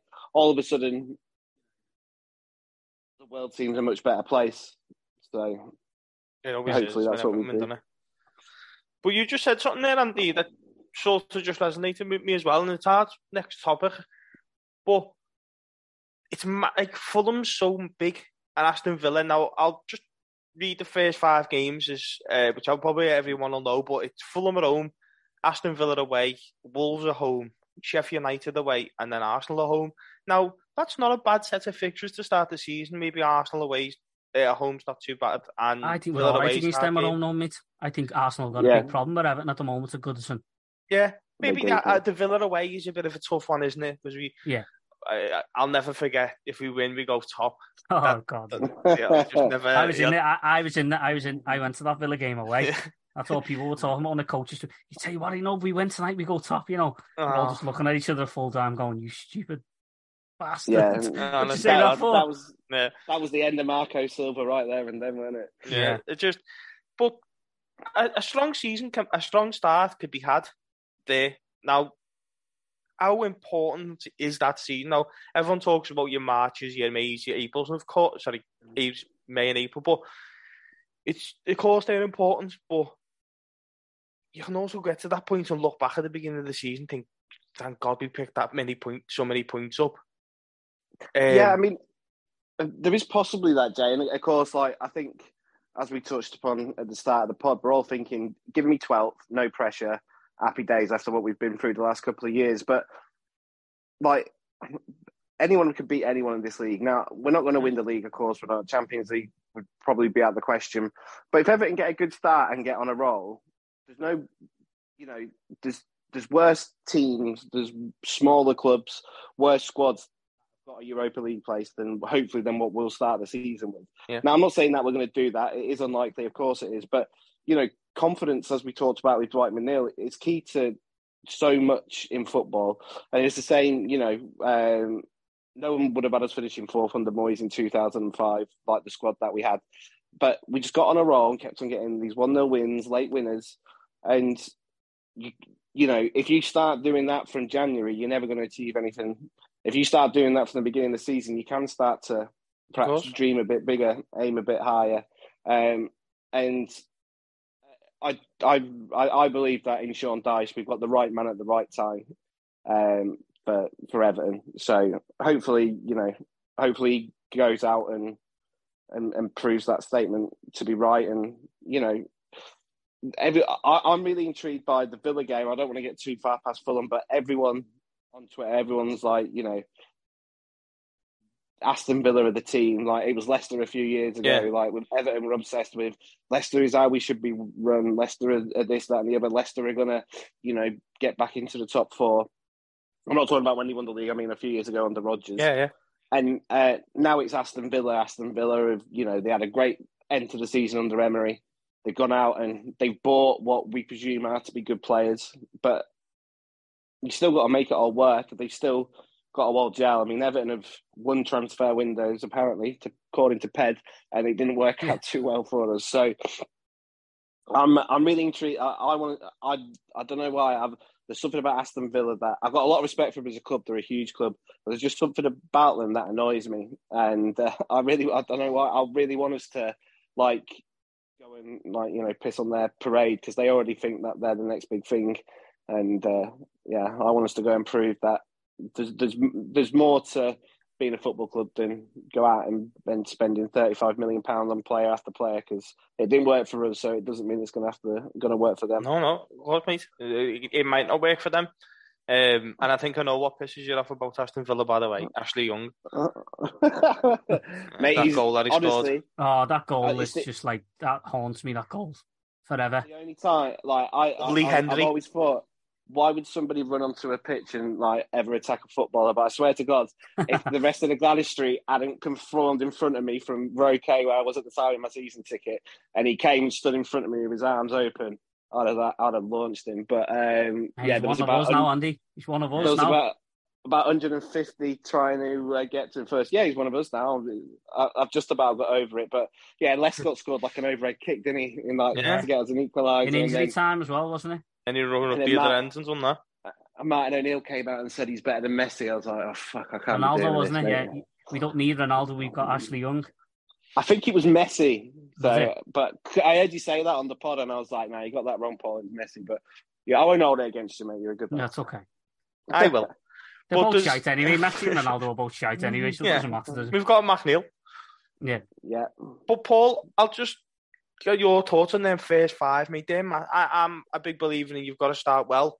Um, Yeah, and I think that's am. true, isn't it? You've got to, you've got to. You can't get to Arsenal and be no points. It's impossible. You just. You But yeah, I look at them. Uh, you might laugh at me, right? On paper, listen, can all win games of football Of on a piece of paper. Yeah. I look at them first five games, and I, I've again say you're going to laugh because I'm scared to say I think we can win four of them. Yeah, I really, not? really do. And the ones that I'm not, I haven't. The one I haven't got as down as winning is Villa away, Yeah, because their home first go home game, won't it? which is a great Yeah. stadium, Villa Park as well. By the way, they, Yeah. it's very Yeah, similar it to is, Goodison. I just, I just. I, I take into consideration what you said, but I, I do think they've got everything in place at the moment, Villa, to have a really Yeah, good, no, have a really good absolutely. I'm, I'm, it, I'm haven't not saying they don't. I Yeah. just want to, like, say, I just want to really. Yeah, I don't know. You piss just them uh, off, they're, they're rubbing you up the wrong way. I get that as well because yeah, These teams Not as forget much the as place, don't they? Newcastle, but, yeah. yeah. Oh god, yeah. Let's You know not what, get onto. We're not when we play Newcastle. We're not even going to do a podcast because we hate them. So Yeah. But do you know what? It's just come to me there. We're talking about Aston Villa in this light, and they're doing the right things, and that that have that now in. Don't forget, Aston Villa have been relegated in recent his- in recent years, so it can happen. It can be, you know, for people Yeah, thinking look. there's no way back. yeah, Villa, yeah, Villa were out at the edge of the cliff and they fell off it, and they come Yeah. back and they, they flirted with relegation when they, I think they were a, a dodgy goal when the goal line technology didn't work. Remember that one? Yeah, yeah, the Bournemouth yeah, one, yeah. that was Sheffield United. Wasn't Sheffield it? United, they would have went Sheffield down, United wouldn't they? If that goal, if that goal Yeah. was given, they would have went Yeah, down, yeah. wouldn't they? So it was against and- Bournemouth, but Sheffield United went down, weren't it? something like that. Look at them Yeah. now; they're flying. So it is Newcastle- possible to come back. It's possible to come back, and that's what Everton have got to hope for. Look at teams like And that. it's a lot easier to come back whilst you're still in the Premier League because Yeah. they had two years in the Championship, didn't they? So I think we've got a caveat it with it though, is that them teams will want to play Everton as well. By the way, the likes of Fulham, Villa, Wolves. I'm not eh, so eh, sure. Yeah. I think they'll want to play Everton. Me personally, like I was from the outside so looking in, it we must look like a bit of a mess. Must we? We must do. Well, if you, Yeah, I think we are. I, I mean, I I don't know. I I never playing Burnley when Sean Dyche was manager and thought it's gonna. You, just as a fan, I never thought I'm going to enjoy today. The Dyche factor is a big one. Like you are right there. Like You know, you know that if you're not on it in both boxes, set pieces wise, you're going to be in trouble. Uh, and as well, like like the way that Dyche plays football, he wants them to get on. He doesn't want to do 25 passes around the back. He doesn't want them to launch it either. He just wants them the pass, if possible, always to be forward. It's well, just that's it's football no we more, grew up on, though, isn't it, Andy? That's what we want. That's what personally what I want to see. Yeah, Yeah. Uh, and it's not launching it forward to a big man to knock it down and feed off the scraps. It's just getting the ball forward quickly and then try and do do something special in the final third. Which, yeah, I'd much I twenty seven pass goal. Woo, I'm not fussed about it. The only thing that gets me excited is when the ball hits the back of the net. But Jay, can I just go back on ourselves there for a minute? Because Alright. something's just popped in my head, and I don't- it's like a big talking point today, and talking about Dyche ball and stuff. Harry Maguire. I know we've Yeah. already done transfer rumours, but I, I, I forgot to put him on the list. I think I forgot. No, to you put him on actually have put him on Oh, the list, I? and I forgot. No, but to Harry, would you, would you have Harry Maguire? Because I think he, I think he's just lost his way personally. I think there's a player there. Me personally, I think, like yeah, I think for the rest of the country, look at Harry Maguire. I think he's crap. Well, he's exceptional for England, same as Jordan Pickford. I think if you asked 99% of the rest of the population of Britain, what do you think of Jordan Pickford? They say he's shite. But we Yeah, all know we he's do, not. We all know he's not, don't we? But Yeah. United fans will tell you that Maguire's shite, by the way. But I just think uh, it's a signing that makes, not take away all the financial stuff. I, I'd love Harry Maguire at Everton. What, what do you think of that? I would, yeah. I think the worst thing that ever happened to Harry Maguire is become the Man United captain. And people might look and go, well, how's that happen? But it's probably one of the most scrutinised positions in world football, the Manchester United captain. You know, you're constantly watched. You- You're stepping into such big shoes. You- You're on a list that have just got legends everywhere. So the poor lad's probably not wanted that. You know, he has wanted it, but he can't cope with it. So get him, strip him away of that. Bring him into Everton, strip him away, sit him down, and go, just go and play football, lad. Forget about everything else. Forget about all, you know, what people are saying and all that. Just go and prove yourself and go and play football. And there's a player in there. That's the reason Manchester City will link with him. There's a reason that the- Man United paid 80 million quid for him. So get him back to, to basics, Yeah. basically. Just get the kid back to basics. I mean, I wouldn't like to see. I, I want to see Br- uh, Branthwaite come into the team, but I think there's a competition for places. I think you could have Tarkowski, Branthwaite. Hopefully, Ben Godfrey can sort himself out, and then you'd have Harry Maguire. I don't think this transfer will happen, by the way. But Andy, what, what's your opinions on Harry Maguire to Everton? Is he a yes, or no? Just be honest. You, yeah, no, so yeah, and echoing quite a bit what um, Jamie was saying, you know, becoming Man United captain. You got as well. It was a big thing at the time as well, where Liverpool were obviously wanting to take the next step, and they went and bought Virgil Van Dijk, and obviously he was, you know, until Pickford did his magic on him, he was a revelation. he was Yeah. brilliant for them, and you know, United went and then got another left-footed, like you know, ball playing centre half, if you will, but also you know one of big stature. And they courted Harry Maguire for you know best part of a year. They massively overpaid for him um, because Leicester quite rightly could ask whatever fee what they wanted to. But there was all that comparison with him coming into United and taking them from that level below to back to the top, like Van Dijk did. So we had all that pressure. But Liverpool were in a much better position to do that when Van Dijk went in than Maguire did to United. And then a couple of mistakes, and everyone couldn't wait to jump on him. I don't know whether it's because he's got a slightly big head or what, but there's just there's some people that uh, that social media and the press Gone love too to far, ridicule and jump on, and he's been been so harshly like criticised for mistake, and then you know his confidence is shot when he's walking out for Manchester United. Uh, it's going to be even worse now. They've stripped him of the captaincy, so financials look tough to make it happen. United would have to be prepared to lose a lot of money off him. Uh, on on him, prepared to pay a lot of money to pay him off, so he, his wages come down to what's affordable. But if all that happened and he was to sign for Everton, yeah, I'd, I'd you know, you get a fully fit and happy Harry Maguire enjoying his football. He's still the top centre half for me. Yeah, it seems like it's still a bit open season on Harry Maguire as well. You know, Yeah. you've seen all the stuff with Dele and all it's totally different his childhood and stuff like that. But everyone's Harry Maguire seems fair game for everyone, and I think it's gone too Yeah. far now. It's just Yeah, really. Yeah, yeah, I right. mean, I seen that where he, I don't know where he were in tour on tour. You America. see him coming off, and you hear fans calling them names and that, and he's just, he's just, he's just walking back to the dressing room trying to get changed. He doesn't deserve that. You know what I mean? He's We just just kill these players. We just got to just we just kill these players, don't we? Because they don't live up to our standards. It's just like it's not right. But yeah, like- some get protected and some don't. Like, I mean, Steven Gerrard could do whatever he wanted off the pitch, and he was always protected by the media for whatever reason. Like Jordan Henderson's kind of, he's always had a bit of stick, but been a bit protective for whatever reason. But now he's gone to Saudi Arabia; it's open season on him. Yeah. and you know, there's just certain players for whatever reason. It just it, it seems like it's a fair game to be treated like that, and yeah, it's it's not right. I think Harry Mag- sorry, mate. Yeah, sorry, mate. I, I just sort of connected the two of them, Maguire and Pickford together.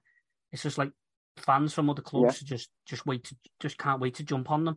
It's just and the press are waiting for them to make mistakes. As you know, going off topic, if Jordan Pickford makes a major mistake, it's get Aaron's Ram, Aaron Ramsdale and goal, isn't it? percent. And Harry Maguire makes a mistake, and it's how is he still getting a place for England? But he's never letting England Well, that's the- down, really. Never, but Jordan ever. Pickford doesn't even have to make a mistake. They invent stuff. They talk about it as if Yeah, Pickford for Everton.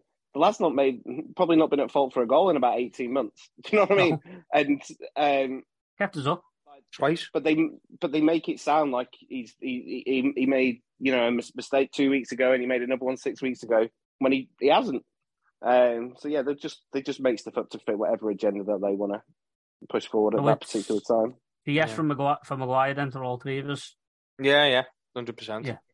yeah, 100%. Sorry, Jay, I just thought I just thought today. No, you're right. want- it's something I wanted to talk about all day. That Harry Maguire. No, yeah, you're right, mate. To be honest, I, I I've got to. I've just looked at the your, your thing that you sent me, and it was on Maguire. I just Oh. didn't see his name. Sorry. Um, Yeah.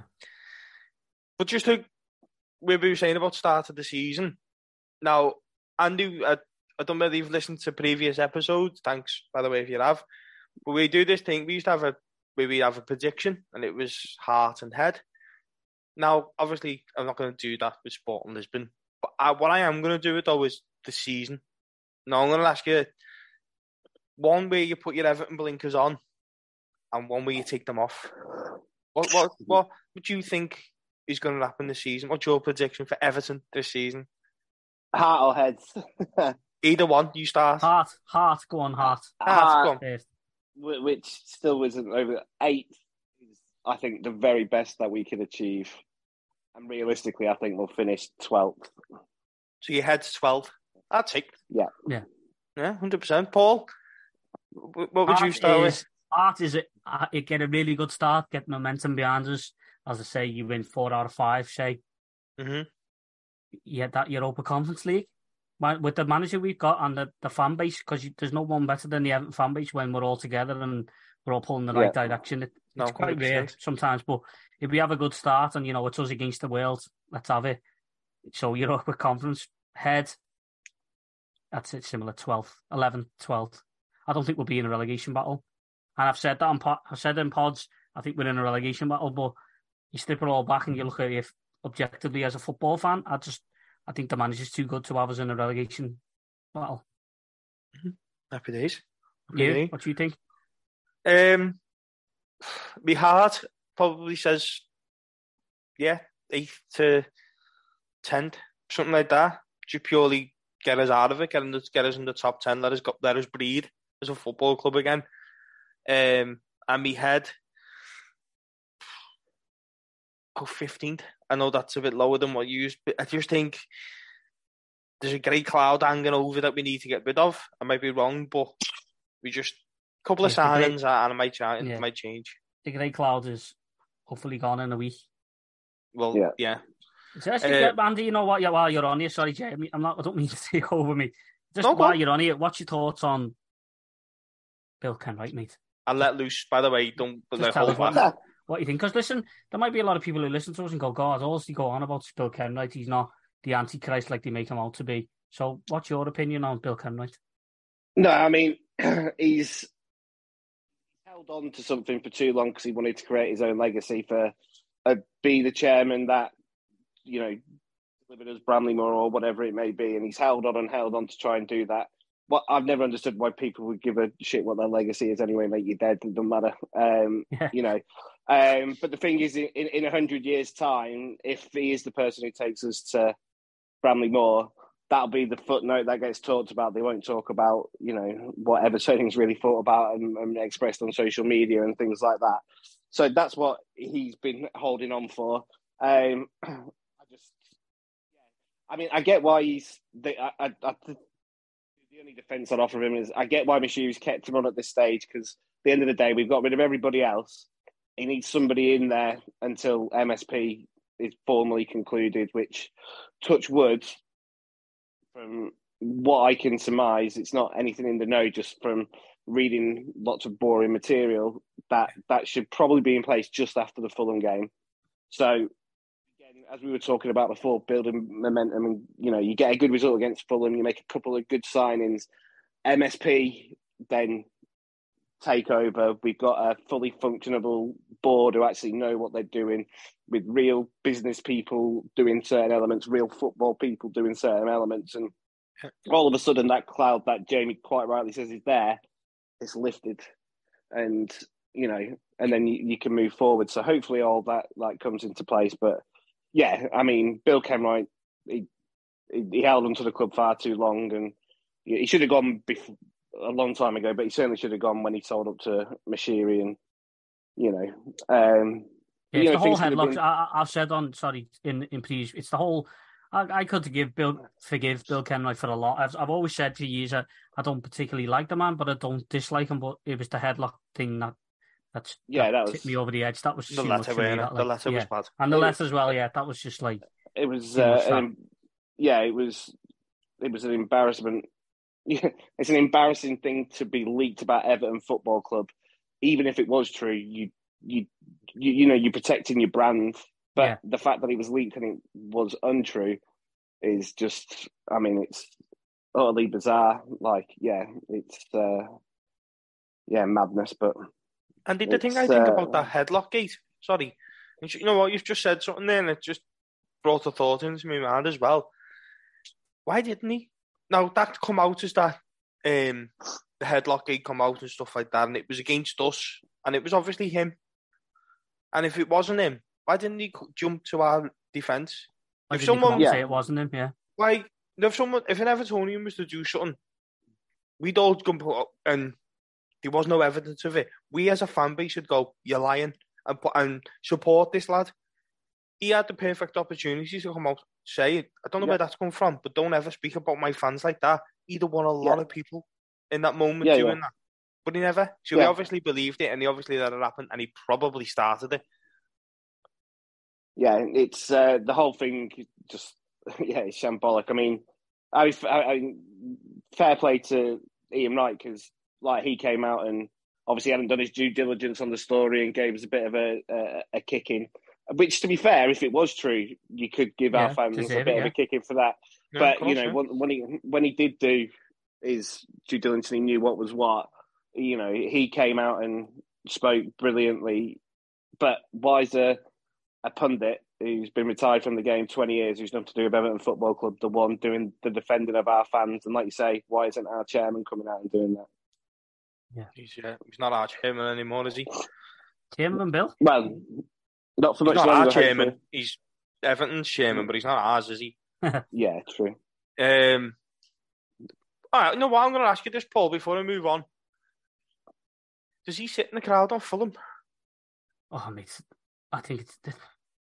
I don't know. Listen, that that's a, that's a question and a half. I don't think I don't think he can. I just don't think he can. It's just uh, we need all hands to the pump to get points on the. As it currently stands, as it stands right now, we're in a relegation battle because we just about stayed up. So we're the 17th Yeah, best yeah, team in- or worst team, whatever way you want to look at Yeah, it. yeah. So I just think no. I think like Andy's saying, hopefully it's all sorted by the end of Fulham. Maybe goes on another week to Aston Villa, but I think um, the end is coming now, and I can't wait to read the letter off him. It'll be Oscar worthy. You know, come on and do some mad interview on Sky Sport, and Yeah. we'll all end up crying. Please don't go, Bill. Please stay. We're sorry, think- and and then we'll all be sad then. But no, it's I'm time to sure go now. from- It's it's gone on too long, and yeah. I'm sure from what I was reading, I, I don't know why, and this is again, this is just my summation, but I think 13th of August is the magic day. Uh, that's Is what I figured out. That's what I figured out somehow in my head. Don't ask me how, but yeah, like touch words. you know something, what- Andy, that we don't know. Um, no, I'm just really boring, mate, and I read like, what, uh, yeah, just. No, so I could be wrong, but that's just my that's just my summation. But no, I, I'm I think the there's something, mate. isn't that? Isn't there something on the stadium account saying announcement in ten days or something? Could be wrong there. One of the things, yeah, Mm. there's something else I read a while ago that was about it was going to be seven weeks, and that's the date that it all It lands on.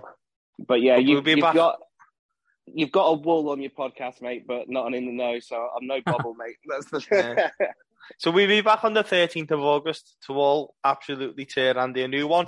All shake him, Yeah. all pat him on the back. Yeah. So, yeah.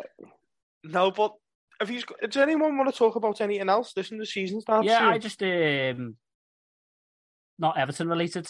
Premier No, League I- predictions. Yeah, well, I was going to come on to that, but I didn't know whether on, Andy, mate. you wanted to speak about anything maybe that you've thought about through the week, or you thought, you know what, when I get on, I'm gonna, I want to speak about certain something. No, I tell, what I'd love to do, like not not today, guys, but if you ever fancy doing it one day, I'd love to do a podcast and just talk about the journey of Everton under Moshiri and also how different it could have been. Because when he came in, he wanted Monchi and Emery, didn't he, from Sevilla? That Yeah. was that was his number one plan, and he thought he could throw money at them and they would they would walk to Everton, and unfortunately didn't. So then we hashed together a PE teacher from Chorley, Steve Walsh, ending up as managing director. Now, I still, I've not talked about this enough. I don't know why I've got loads of Evertonians and I talk about it all the time. Is Steve Walsh was known for scouting gems. Riyad Mahrez, 600,000, Jamie Vardy, a million quid, uh, Kante. Kante, five million quid. So, why did we give him the position of going buying 25, 30 million pound footballers when his whole talent base was finding jewels? And what he tried to do was he tried to build Leicester 2.0. Now, he didn't need a Vardy because we had a Lukaku, but we needed a Kante, so he went and got Gana Gueye, who had the second best stats behind Kante in that. He wanted a maverick winger. He tried to go and get Arnautovic from Stoke, you know, the equivalent of Mahrez from Leicester. That didn't work, so he went and bought Yannick Bolasie. He wanted a leader of men centre half like Wes Morgan, so he went and bought Ashley Williams. And he just tried to rebuild what had happened at Leicester. And that's not how that's not how football works. But yet, some millionaire gave a PE teacher from Chorley the chance to go and make that dream happen, and it just baffles me. And I'd love It's to do like frightening, a that, full. it? it it's Mm. frightening when you when you say it like that. It's actually scary. That I'd love to just do a pod on it, like just talk about it and get other people's point of view of and their perceptions of basically what the last eight years has been like since he uh, he came in.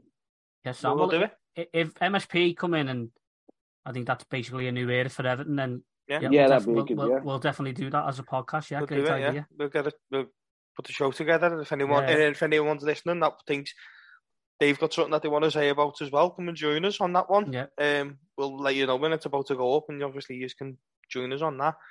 Uh, Paul, anything else before we move on to the last little bit?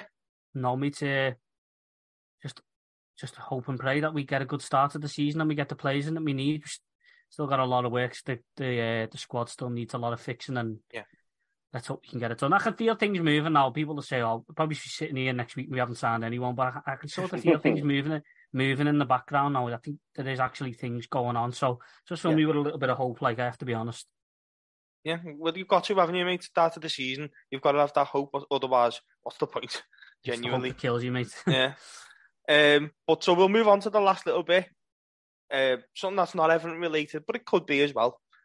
Something that we've waited to do a week before the season because you know clubs sign players, clubs let players go, so it's always hard to sort of get a proper gauge on it.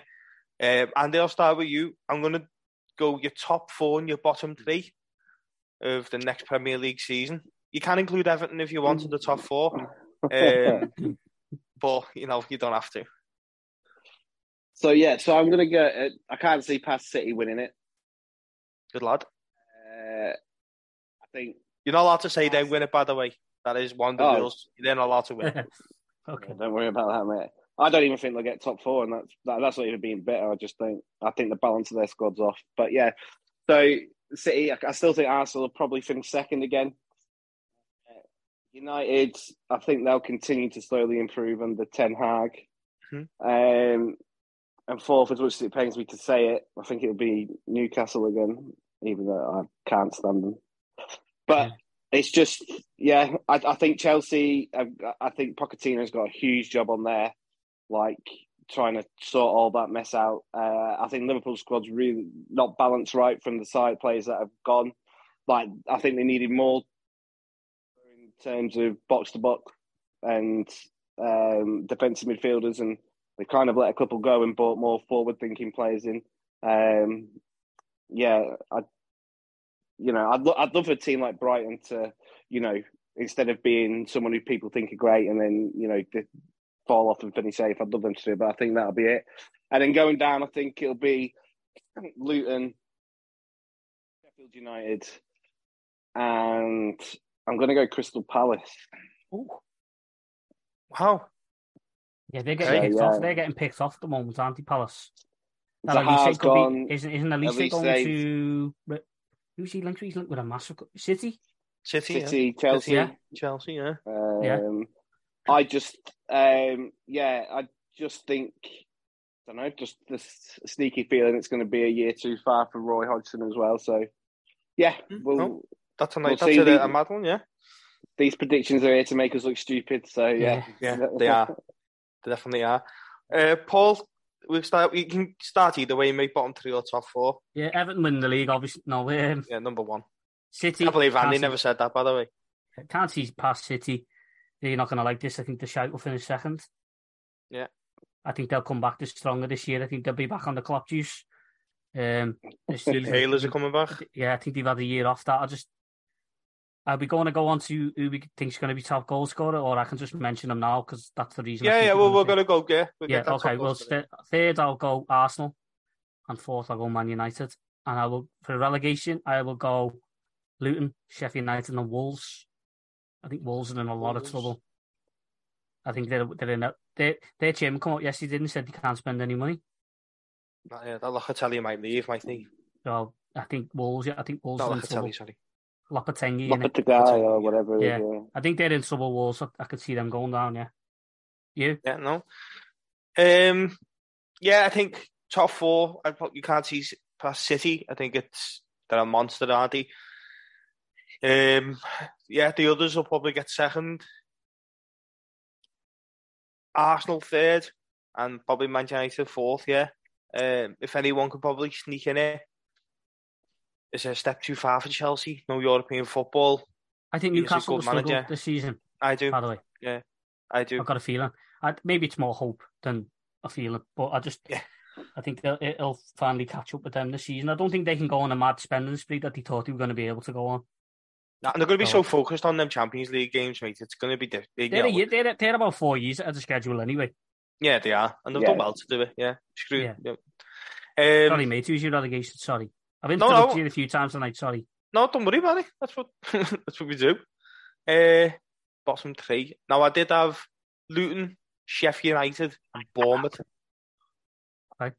Uh, just purely Bournemouth dropped off a lot last season. I know people go, well, they were safe.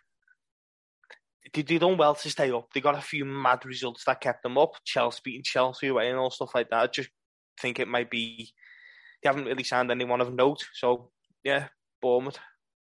They've lost that this their best player as well. I think went to Crystal Palace. So yeah, Jefferson Lerma. Oh is it? yeah, Yeah. yeah, He was a g- he, he was a good player, but by the looks of it, they're buying well. That that um that Scott they're getting from Bristol City, I'm a huge fan. Um, the lad we were linked with, yeah. that Ouattara, looks good. Thought he was good to Goodison last day as well. He had a good game. yeah, yeah. I don't know, maybe. Uh, but as just, as Andy said, they're here to make us look stupid. Bournemouth, uh, Luton will probably finish sixth or something now. So Yeah. I'd um, oh, do only wins- there, I just Lu- can't yeah. it. Yeah. Luton will only win two games all season. You'll know it will be against. oh yeah, the double header, yeah, of course. Yeah. But yeah, no, well, double well, over the I'll- shite. I like I like your optimism, Paul. yeah. But I'll get. There's another two predictions that I just want you to make. Um, that is, it's top goal scorer and it's surprise of the season as well. Okay. Now, a team that you think, wow, how did that happen? Maybe in that, eh, like a Newcastle happened last season. No one predicted them to finish in the top four. Um, and Leicester going down was a bit of a shock as well. So yeah, just and uh, Paul, I'll start with you. You're leading goal scorer and you're your shock of the season. You're not going to like it. We- I'm going to say leading goal scorer, but I think he'll be. And please, I hope this comes back to get me.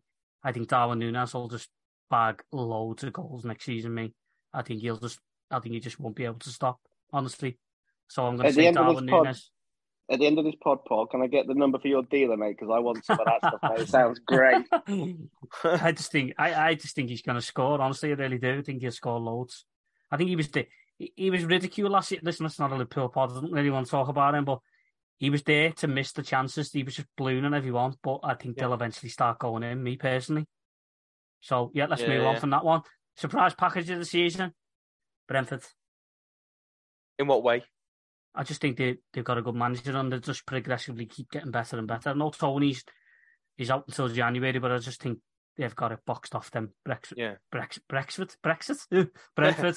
Brentford. Okay, yeah, I'll go for Brentford. As the well, the next surprise step for them is Europe, isn't it? So Yeah. that'll be it. That'll be their next step. Uh, Andy, yeah, and just so you don't follow in the same wheels as Paul, you're not allowed to mention the shite. Um, well, I- I'm going to put my uh, top goal scorer and surprise of the season together and uh, predict Erling Haaland.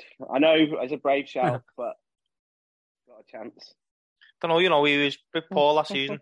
Yeah, Yeah, I think if he stays fit, I don't think anyone's getting close to him for top goal scorer. As boring a, a prediction as it is. Um, now my surprise of the season, I'm actually going to uh, I'm going to go for West Ham because In what I way? think losing Declan Rice, there's all kinds of arguments with the transfer window at the moment. Players apparently unhappy.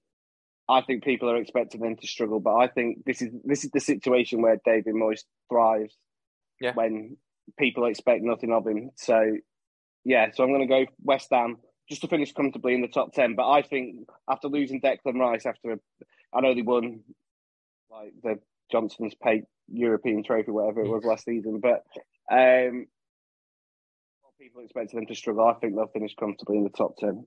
I think they've got that monkey off the back now though with, this, with that trophy because it, it seems it. like it, it is it, unbelievably it is classed as a major trophy. I don't know how, but it is. Um, I mean, I'm not knocking it in the sense. no, I no, would love mate, I, Everton I, I agree. I would agree. I, yeah, I totally But- agree with what you're saying. It is it's sort of like a Mickey Mouse version of the Europa League, but it goes on your honours list, doesn't it, as like a major honour. So I think that monkey's off the back. I think West Ham, Tottenham, and Everton have got this thing with the fan base. They're desperate to win something. Yeah. They've got that out the way now, so they're a little bit free. Do you get what I mean? I've got a seven-a-side league trophy that was harder to win than that, though, mate. So it's, uh, but yeah, and, uh, and mate, if Everton won it, I'd be on the piss for three days still. But I wouldn't go around saying we're European champions like a lot Yeah. of them are. Like, no, Yeah, I've we- seen that. Like, I think Villa We will win that this season, by the way. the conference, yeah, Yeah. Well, I've got a chance. hundred What's percent. yours, Jay? Who's your top Well, goal scorer? To be fair, mate, we've actually got we've got something in the office where we wrote down on the whiteboard, and I did actually have Darwin Nunez. Did you? Yeah, and when you Listen, said hope- it, I then hope that I comes thought back to get me. That I hope that's Yeah. just one of the worst predictions ever. By the way, when you said that, I thought, wow, but I can't see past Erling Haaland. I, I think that I think it's just being out the box, isn't it? Because you you you try not to think of Erling Haaland, so you're thinking who's the next best one, but or the next one you can think of.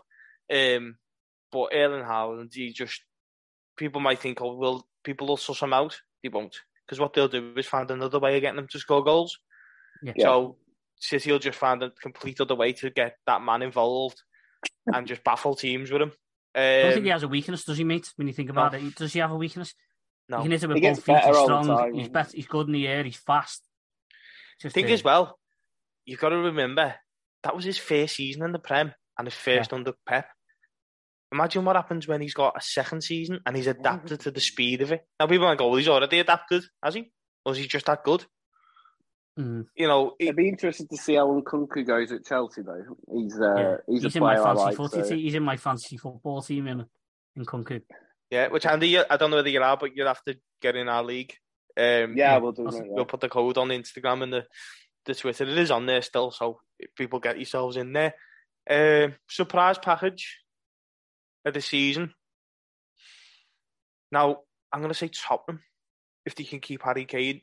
I just think Son was a bit poor last season, but he was playing under a, ma- he was playing under managers that Yeah. were just defensive.